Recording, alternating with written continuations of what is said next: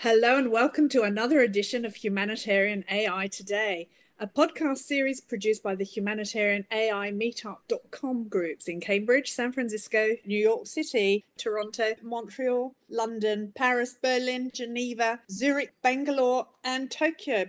Today, we're going to speak with a very special guest. Sarah Spencer is joining us from Amman, Jordan. We're very excited and thrilled to have you with us.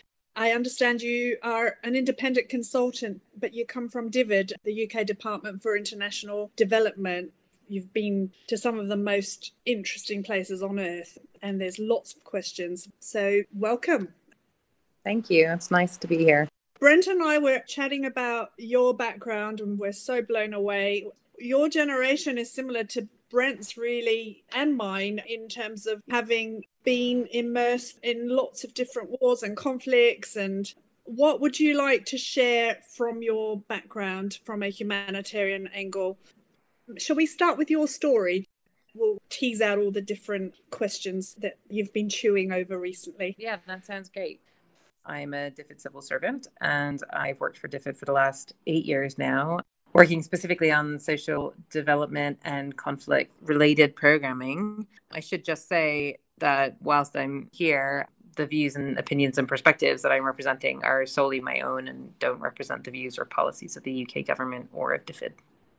So, when I was at university a long time ago now, I was studying the history of World War II as well as Eastern European politics. And that just so happened to coincide with the increase in conflict in the Balkans and Kosovo specifically. And it was sort of fortune a bit that my interest in historical conflict coincided with some opportunities to work on existing current conflict. And I started out working for a very small advocacy organization called the Women's Refugee Commission, what was known then as the Women's Commission for Refugee Women and Children, which was an independent affiliate in those days with the International Rescue Committee, and did some really interesting advocacy work to the global aid community as well as the Security Council and UN bodies to improve protection and assistance for women and children in displaced settings and in emergencies around the globe. And I think that was a really interesting place to be right out of university because it gave me sight as to the international policymaking fora that exist, the limitations of the Security Council, as well as some of its benefits. You know, we were talking in sort of post Cold War 90s heyday of when the Security Council probably had some of arguably some of the greatest strengths it's ever had in history. So it was great to be part of that. And I made a lot of very close friends and colleagues during that time and then from there went to West Africa and was posted was in Sierra Leone for about a year and a half before going to graduate school. And then from there, I worked for UNICEF and the International Rescue Committee and some short term assignments with other UN agencies and NGOs, really looking at the provision of life saving support and services, particularly to women and to children, and most specifically on gender based violence and emergencies. When I started working, really my first job in 2000, the idea of addressing reproductive health in emergencies was still a sort of new idea. And it sounds absurd now to talk about that, or it makes me really old. But I can think of these remarkable women I was lucky enough to work with and next to at the Women's Commission and at IRC who were really championing some of this work. And in the early days, gender based violence in emergencies really strictly seen as a public health issue. And to the extent that aid organizations themselves, very few of them had dedicated gender based violence teams, but most of them, if they had them, most of them were placed within a reproductive health team or within the broader health units. And that's just not where we are today. So that's great. That's moved on. The understanding of the sort of needs of women and children, and specifically the needs of girls within that, has improved. But I think where we're still lacking is a couple of areas. The first is that the tools that we're using tend to be the same ones that we've used in previous scenarios. They get a bit of an update from time to time. Sometimes there'll be a complete changing of the guard and a new system is rolled out and a new way of doing things is rolled out.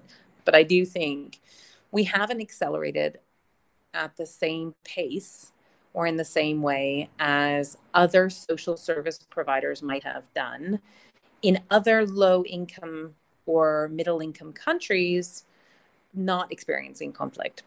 And I think ultimately, if we start coming to grips with the capability and the power of emerging technologies, and specifically, my interest is in specifically machine learning algorithms, to do more of the analysis, to find more of the patterns, to provide a better quality of care and deliver better outcomes for people who need it.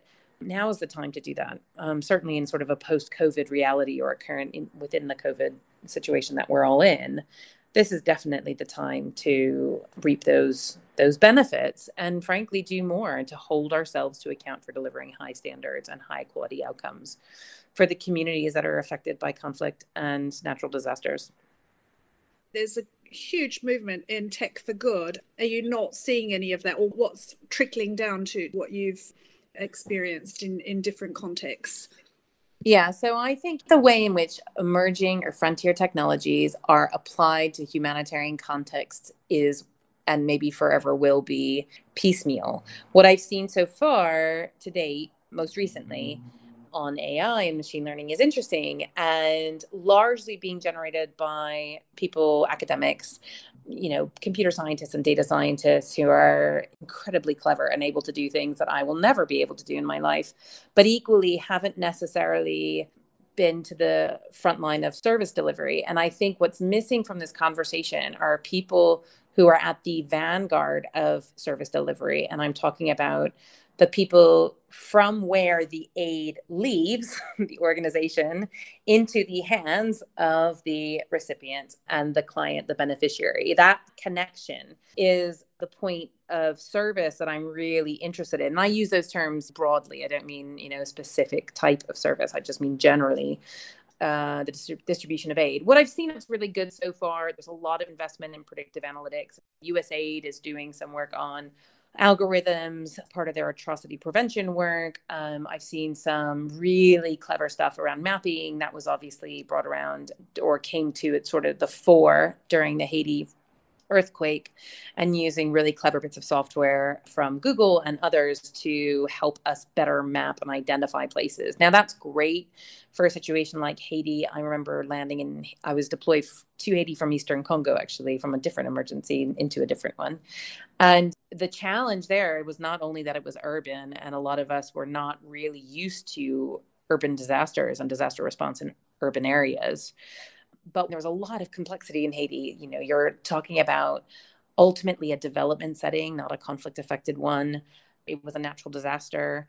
It was urban. There was a functioning state. There was state architecture in place that we needed to account for. There were UN bodies in place that were accustomed to working on development agendas at the pace and with the tools that they were accustomed to, which is very different than the way in which humanitarian actors respond. But also, the geographic proximity to the United States meant that there were a lot of American volunteers who turned up who were unaware of the norms and the principles and the coordinating mechanisms and the ways of working that humanitarian agencies were accustomed to. And I remember going to maybe a shelter meeting or a water and sanitation meeting where there were 400 people in that tent and you know you had U.S.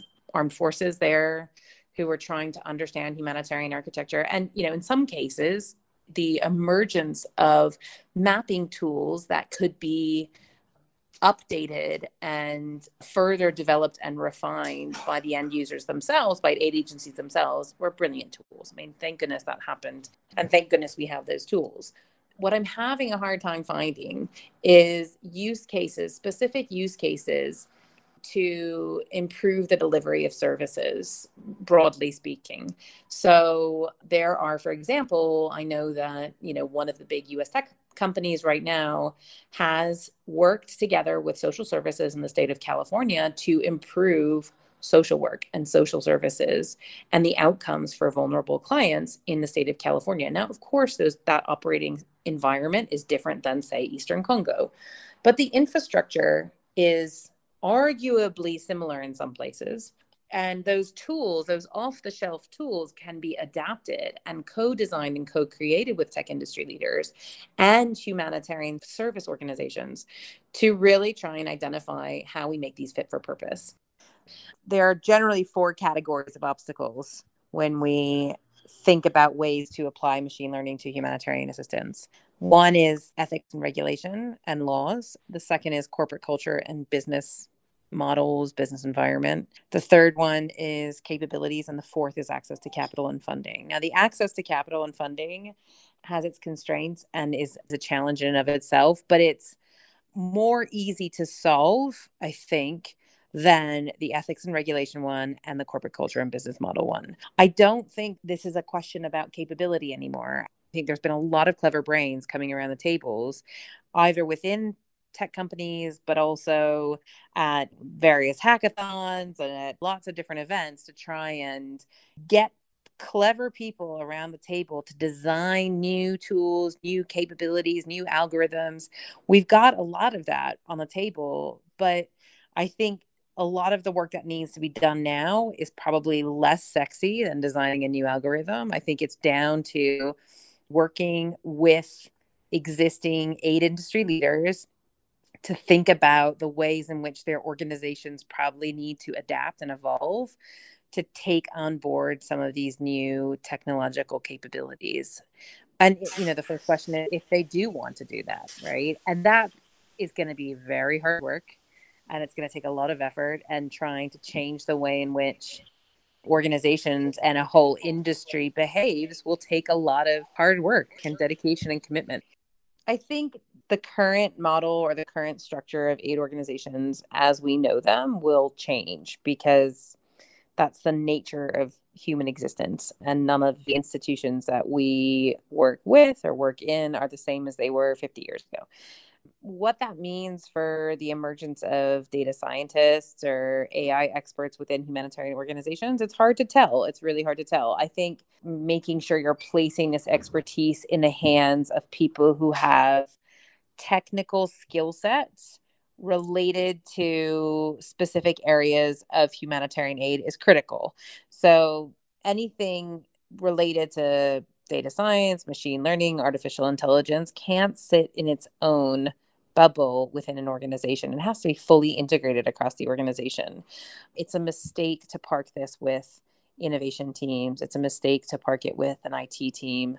It has to be co led or co owned by a child protection unit or by a camp management team leader or you know someone working on shelter and non-food items i mean that has to be the people who are designing the interventions today to meet the needs of people who right now are living in a humanitarian emergency or humanitarian crisis you need to be able to put this technology into the hands of those technical specialists rather than having it sit off to the side in a way that's not fully integrated across the organization. Now, how you get there and what that final model looks like, I don't know. But this is why I'm saying in the you know these baskets of four challenges, I think the the sort of corporate culture and the business ecology right now around humanitarian aid is probably the most tricky and also probably the most contentious because what you're talking about in some ways is unpacking what some organizations will see as their competitive advantage and the way in which they've structured themselves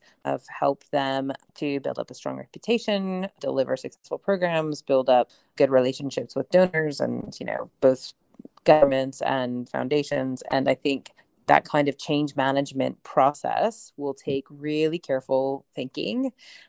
Um, I think the fact that much of the work related to AI and machine learning is unhelpfully parked within innovation units and or the IT departments when that should be in the hands of technical units, people who are the experts in the delivery of specific services like camp management or child protection or education or gender based violence.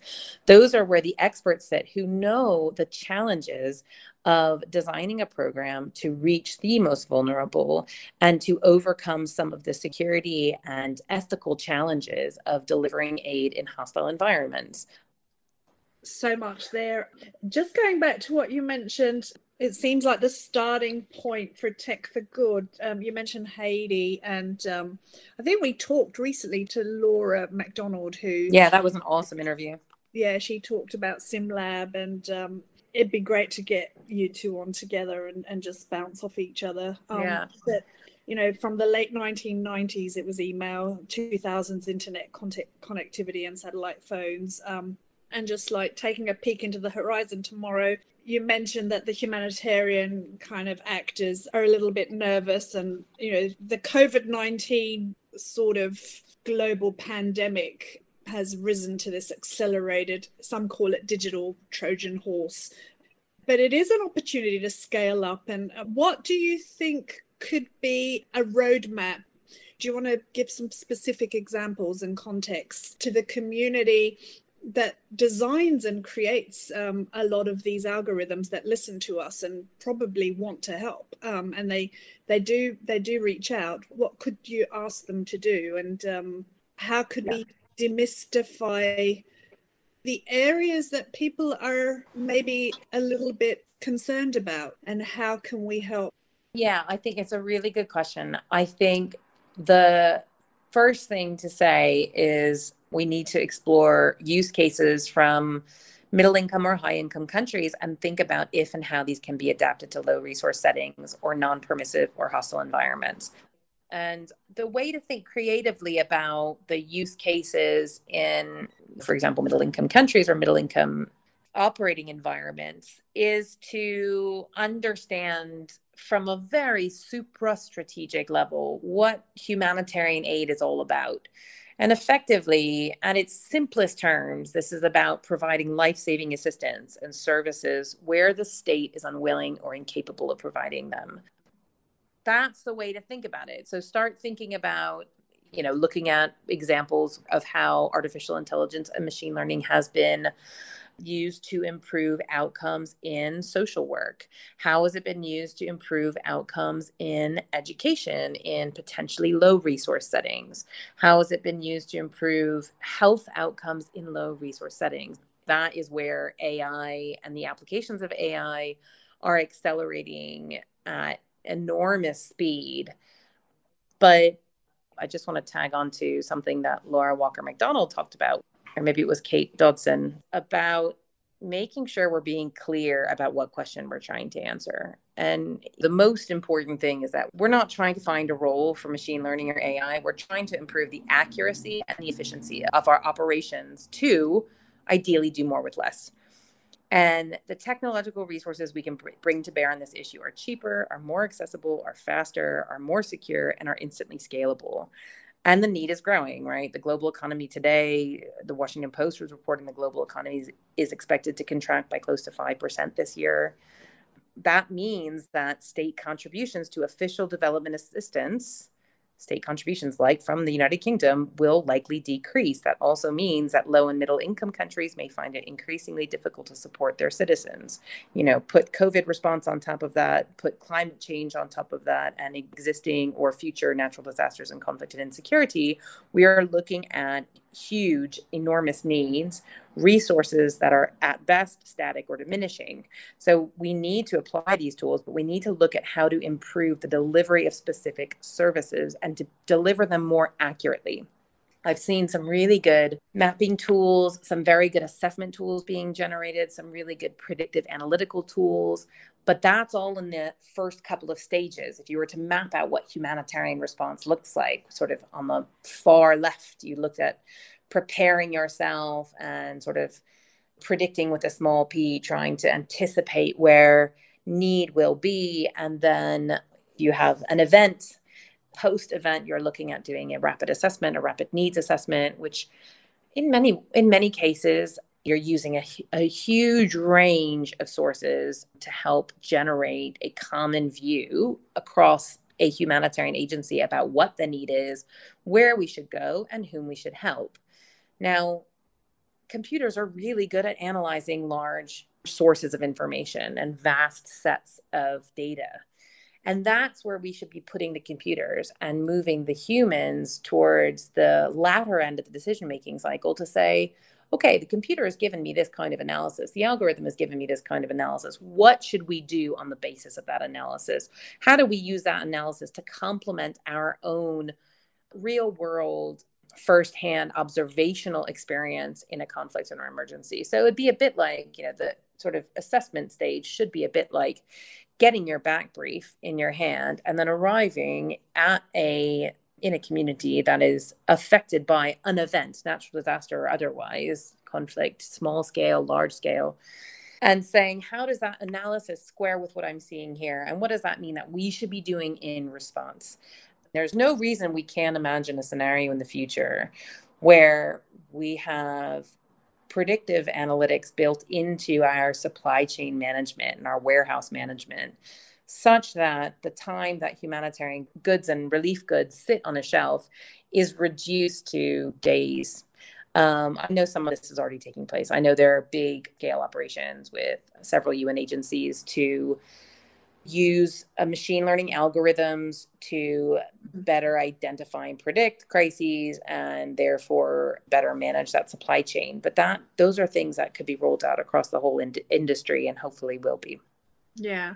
No, that reminds me of the way Amazon works and and I wonder if there's an opportunity to really get help from what they're doing with um does that make sense? Is that It does. So there's a couple of things to say in that. The first thing is to say I think we need to think carefully about our relationships with some of the big technology players and specifically their own ethical principles and the way in which they are collecting the data of their customers and how that's being used.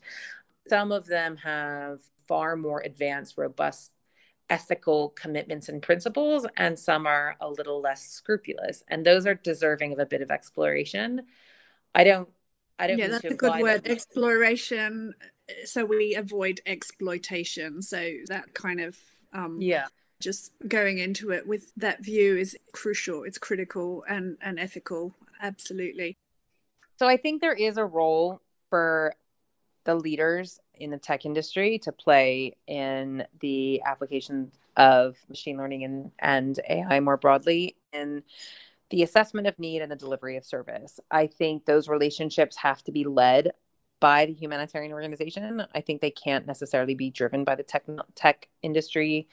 There is a question of cost and how uh, you know even if some some of that support is given pro bono, what are the costs in the long run of maintaining those systems? And who covers those and do NGOs themselves or UN agencies have the capability to continue the capabilities developed with those tech leaders? I think the other critical question which was touched on, I suppose, in your uh, interview with Rob and Kate as well, is, is to really think about the ethics of some of these organizations. And, you know, whilst you can't necessarily get tech leaders themselves to sign up to humanitarian principles and, and ethics, or maybe you can, but whilst they themselves aren't necessarily obliged to follow humanitarian ethics and principles, you can certainly construct your contractual relationships with those enterprises in a way that is consistent with our humanitarian ethics and principles. And that requires some clever and very skilled negotiations, I suppose, with those industries, knowing what to ask for, how much to pay, and how to structure those agreements will be really critical. But there is a role for them to play. And there are some critical ethical questions that these organizations should be thinking about which big tech leaders they'd like to partner with and which ones maybe they wouldn't like to partner with, and making some concrete decisions about that. And then also being ultimately very choosy. There are the obvious ones that we can all think about who sort of dominate the tech industry, but there are ones that maybe not so big or ones that are are sort of less edgy um, and who would have an ability to support the effective delivery of humanitarian aid.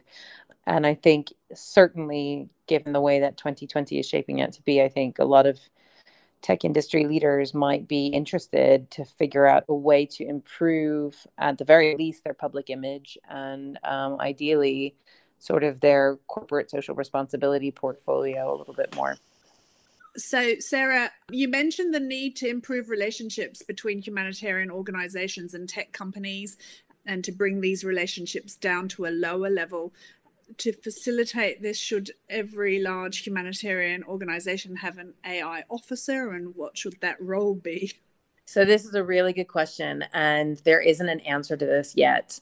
I'm not sure at what stage aid organizations are currently at with regards to their current business models and organizational structures.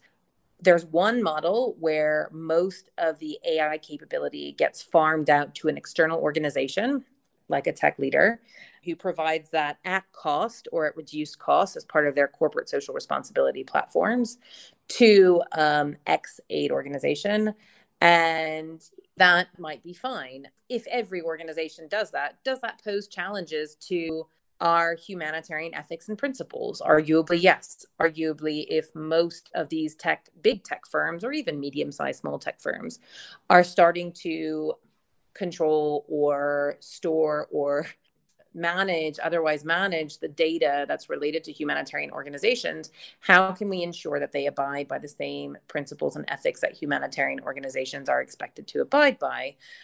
The other consideration is you know the intellectual property rights for developing new capabilities. So i was speaking to another organization quite recently about a very interesting tool they're developing and I asked explicitly about IP and legal rights, particularly since the development of the tool is not being developed within the organization, as it were. And I think those are issues that we still haven't really been able to bottom out, to it's be honest. Very timely. We've started a series that explores IP and, and humanitarian AI. And we recently spoke to somebody who demystified what it is to software and IP. It's very clear what intellectual property is to software. Yeah. But not so much to data. And yeah a mathematical sort of what that means. The, the humanitarian space, do we need more use case projects or do we need more relationships?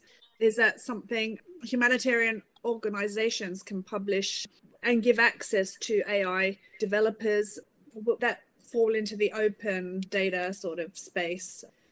There's a couple of things to say about that. The first thing is that I don't think humanitarian organizations are consistent or uniform in their approach to sharing details about their programs and their projects and the way that their services are delivered.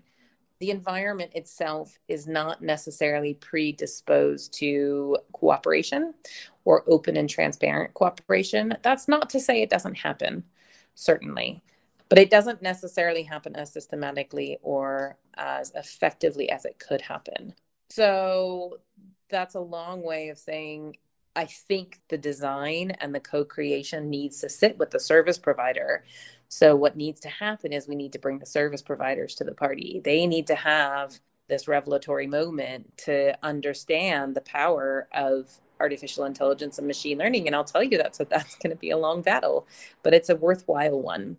So I don't think this is about trying to find clever data scientists to create new algorithms and to demonstrate those capabilities as much as it is to speak to the majority of humanitarian aid organizations delivering 80 90% of the billions of dollars of humanitarian aid every year and getting them around the table to say, how do we really, really start to pilot some clever initiatives that can be brought to scale quickly?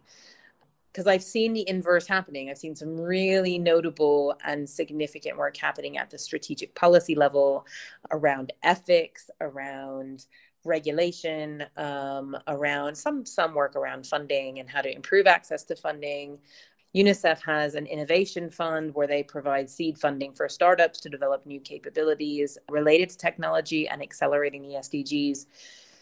But I haven't seen anything happening at the sort of individual point of service delivery. And that's where we need to have people who understand what those services look like in and out and bringing them together with technology experts who can use the right language, who can build a system of trust, who can agree to co create, to co design human centered, technologically fueled pilot projects to test whether or not we can try to marginally improve the efficiency of our service delivery. And I think we can. It's just a lot of relationship building, it's a lot of bridge building. You know, those are the words that lots of people are using these days, but that's very true for these industries.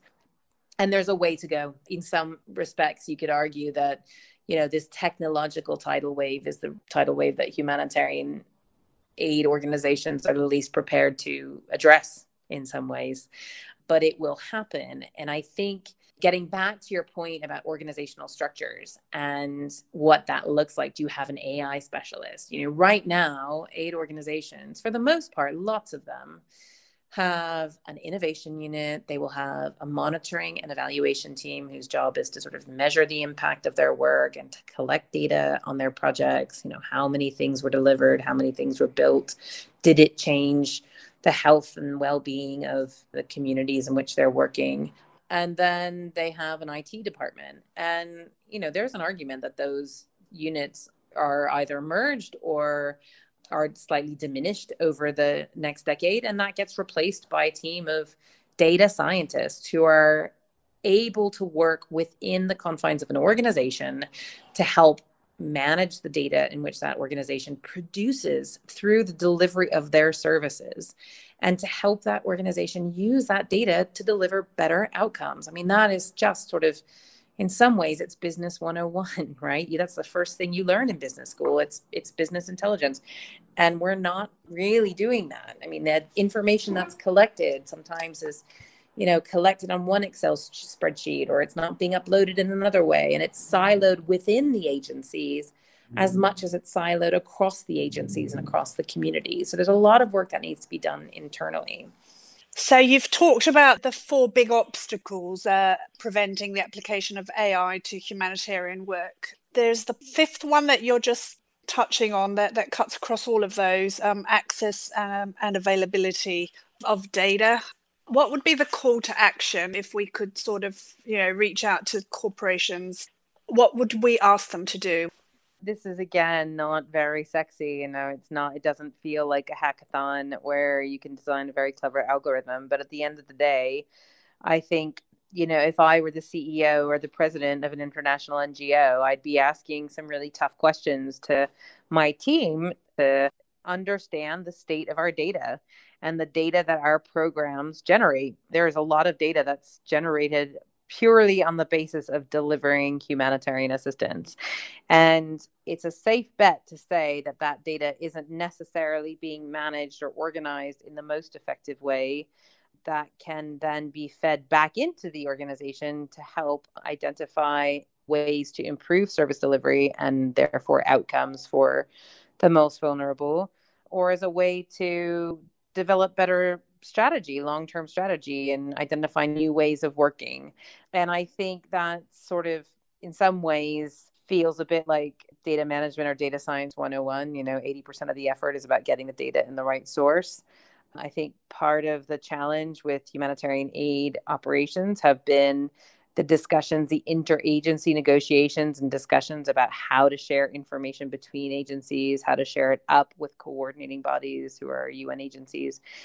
But there's very little discussion of how we do more with the data that we produce and that we collect ourselves. Now, a lot of those are internal, you know, confidential discussions, and there are inevitably lots of agencies who are discussing those now. But I think that's the space where tech leaders can really support because that is stuff they've been doing for decades, right? You will have big billion dollar tech companies who have supported multinational businesses to improve their collection and analysis of their own data and to help them establish data policies, to help them understand how to improve their accountability around the collection and the use of that data to their clients, right? You know, when you collect information and data from refugees, do those refugees understand how that data is going to be used later, who that data will be shared with? I think for some programs, yes. For some services, yes. Not consistently across the whole of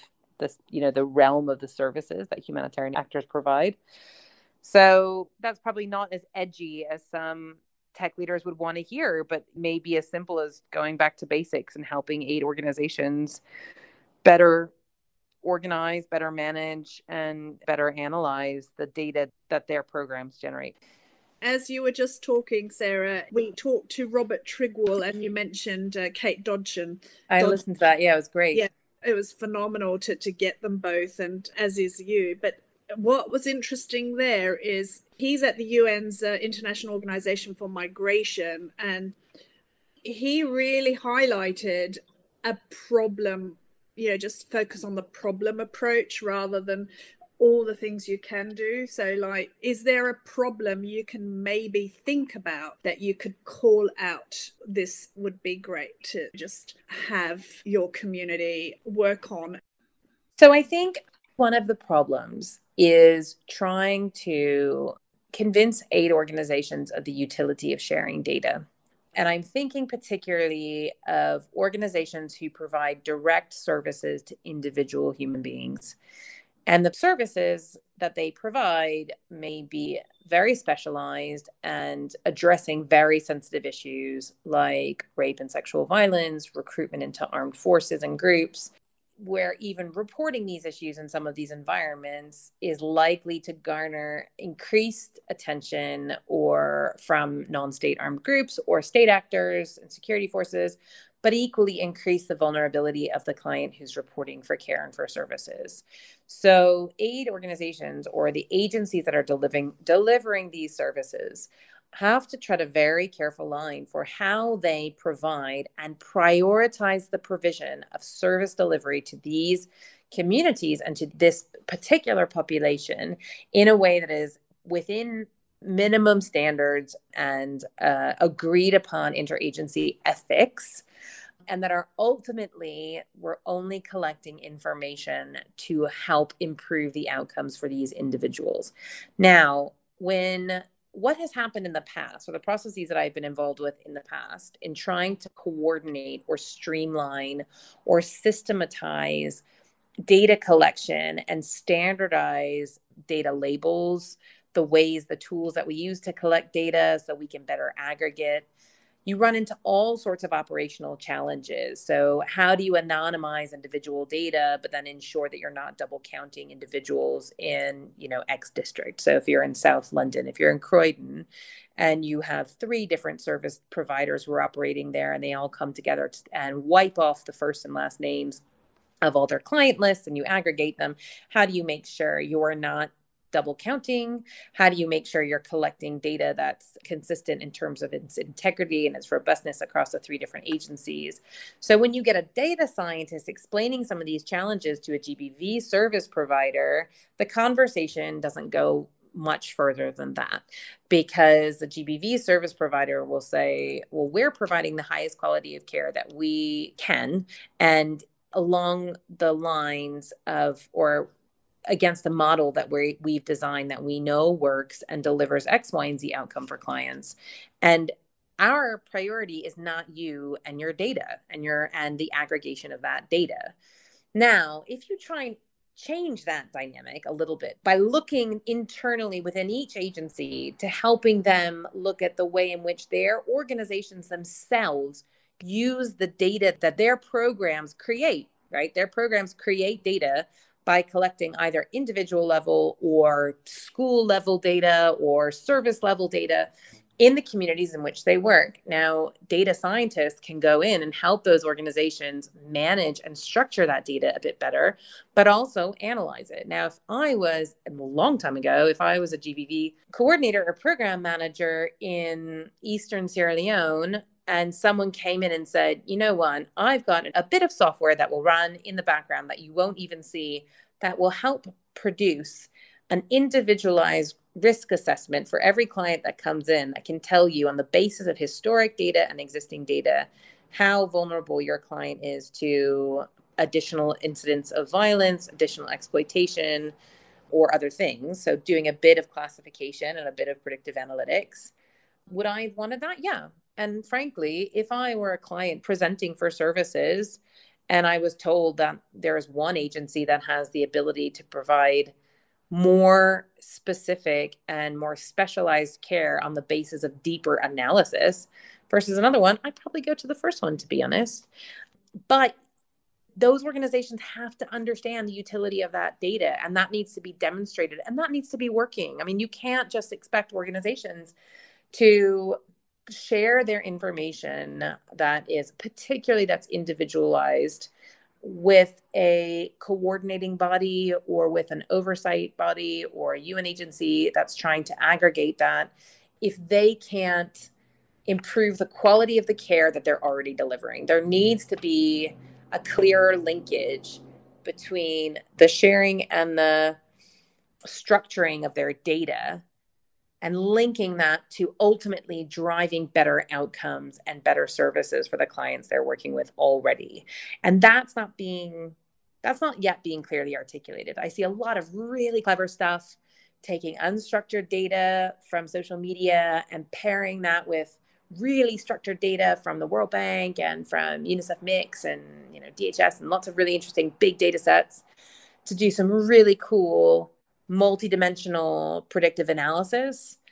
But you know, what if you take that really cool processing power and, and, analytical capability down to the individual level, not just the disaster level or the emergency level, but just down to an individual to say, hey, Mrs. Jones comes in and she presents with these services. Now, all of a sudden, on the basis of the 10,000 cases you already have across the world, this is what we've seen as the patterns in cases like hers. And these are things you should watch out for. And it's not removing the human from that process, it's augmenting that human capability, right? We're back to the basic definition of some of this technology. You're, it's there not to replace humans, it's there to augment their capacity. And that's where the potential is. But I will tell you that's going to be a hard battle because the relationships between some of these organizations have been strained by decades of battles around data data collection and aggregation. But how do we protect that data and then find a humanitarian vanguard to really solve big problems? So it's quite the um it's quite the tightrope and the prioritizing what you're just saying is critical. What's going to come in and really you're not going to be able to force this. It's going to have to be from the ground up. Maybe it's something like these aid organizations that possess the expertise and have decades and decades of uh, experience designing really clever and very technically sound interventions to support some of the most vulnerable populations within already vulnerable populations. They're the ones who are going to need to be front and center and part of this discussion and then you'll need to also have a range of people who are bilingual in tech speak and aid speak, who know them both, and who have experience, firsthand experience of designing and delivering humanitarian programs and trying to, you know, facing the challenges of having equipment imported into a country when the airports and the ports are destroyed, trying to collect that equipment, trying to figure out a way to establish it, where to establish it, whom to speak to, whom to trust, um, which partners to work with. How do you make sure that you raise the money at the same time that you're trying to design these programs? You know, people who understand that and who can almost do that in their sleep also need to now become fluent in technology at the highest level I will say there is a worry in my head. I'm not sure it's well founded. It may not come to pass, but I do have a question in my head about the likelihood of and the manifestations of digital disruption to the humanitarian aid organization. I'd be very interested if aid organizations revealed that they were thinking about this because I reckon if you took the top 10 to 15 aid organizations who are delivering life saving assistance around the world. And we place the responsibility on their shoulders to sort of be that vanguard of integrating artificial intelligence and machine learning into effectively into humanitarian operations. And they stalled on that task. Would you then see the sort of confluence of much smaller startup firms who are both sometimes for profit, but also not for profit, who develop a unique and discrete capability, sometimes more than one, but sometimes only one, and build an aid organization around that. And then all of a sudden, you've got a different range of characters with a different understanding of the key pr- principles and the ways in which humanitarian aid has been developed. And you could see a complete, you know, revolution with a little r within the aid industry and of, of how aid is distributed and how donor funds are distributed. You know, the increasing role of private sector is something that Kate and Rob spoke about in their interview as well, or at least in the framework, I think they mention it as well. But it's something that I think aid organizations need to really consider um, because if they don't play this thought leadership role or take up this thought leadership role, it, it may move on without them.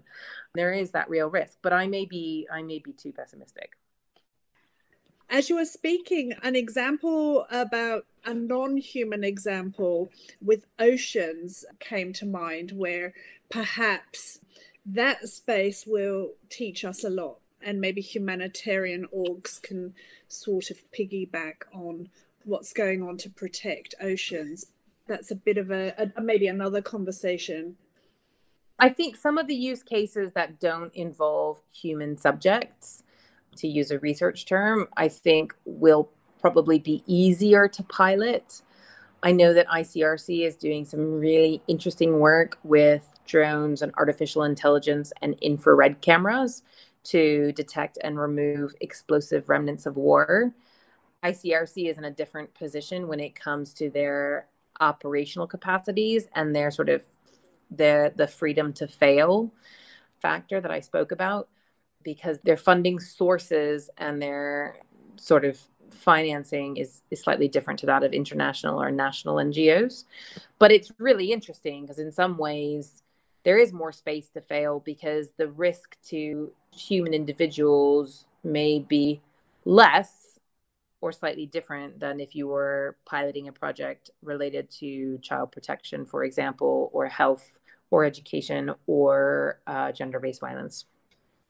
It's probably getting quite late for you in Amman. I was just wondering before we wrap things up, any takeaways you'd like to share with our community and especially if there's something you need questions you may have you want you know answers to or or whatever it is that you'd like to leave us with we'd love to give you the stage. Yeah i think that the the information I'm so keen on is trying to find these really exciting use cases that exist in Europe, in the United States, in you know Asia, in parts of Africa that can be tweaked and that are off the shelf and that could be redesigned to improve the accuracy and the efficiency of, of service delivery.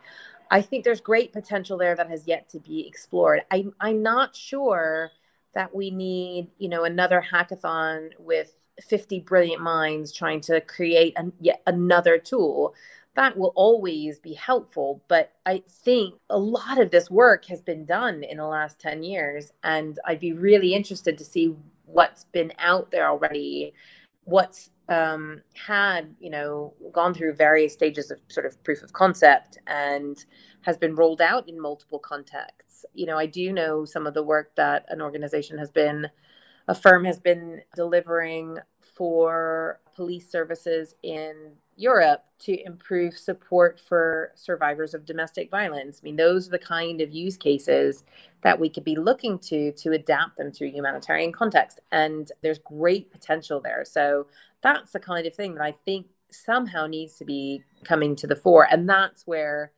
these deep subject matter experts who are really, really at the vanguard of delivering life saving critical assistance will be able to look at those use cases and be able to help translate those to their scenarios.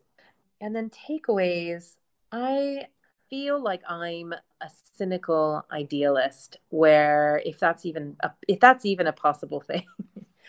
and as a cynical idealist, I hold out great hope for the potential that these emerging capabilities can bring to bear on an industry that needs reform we need to find different ways to solve or to understand the problems that we're solving and then to bring real world solutions to it in part because the world has moved on right the world has definitely moved on and people get so much of their information now from facebook and whatsapp right? They're not going to necessarily call and speak to the chatbot that UNHCR provides. So, how do we deal with that? How do we use that as an opportunity and leverage that as an opportunity to provide better quality care? So, we need to sort of think differently and be idealistic but also cynical in our or realistic in our ambition and what we know works and leverage the experience that all of us have had over the last 10 or 20 years in delivering aid to channel that idealism in a really effective way to ultimately ultimately do our jobs and deliver better outcomes for people that need it the most. Indeed well i love your cynical idealism um, wisdom and thank you so much sarah spencer for bringing your voice to humanitarian ai today. That brings this edition of humanitarian ai today to a close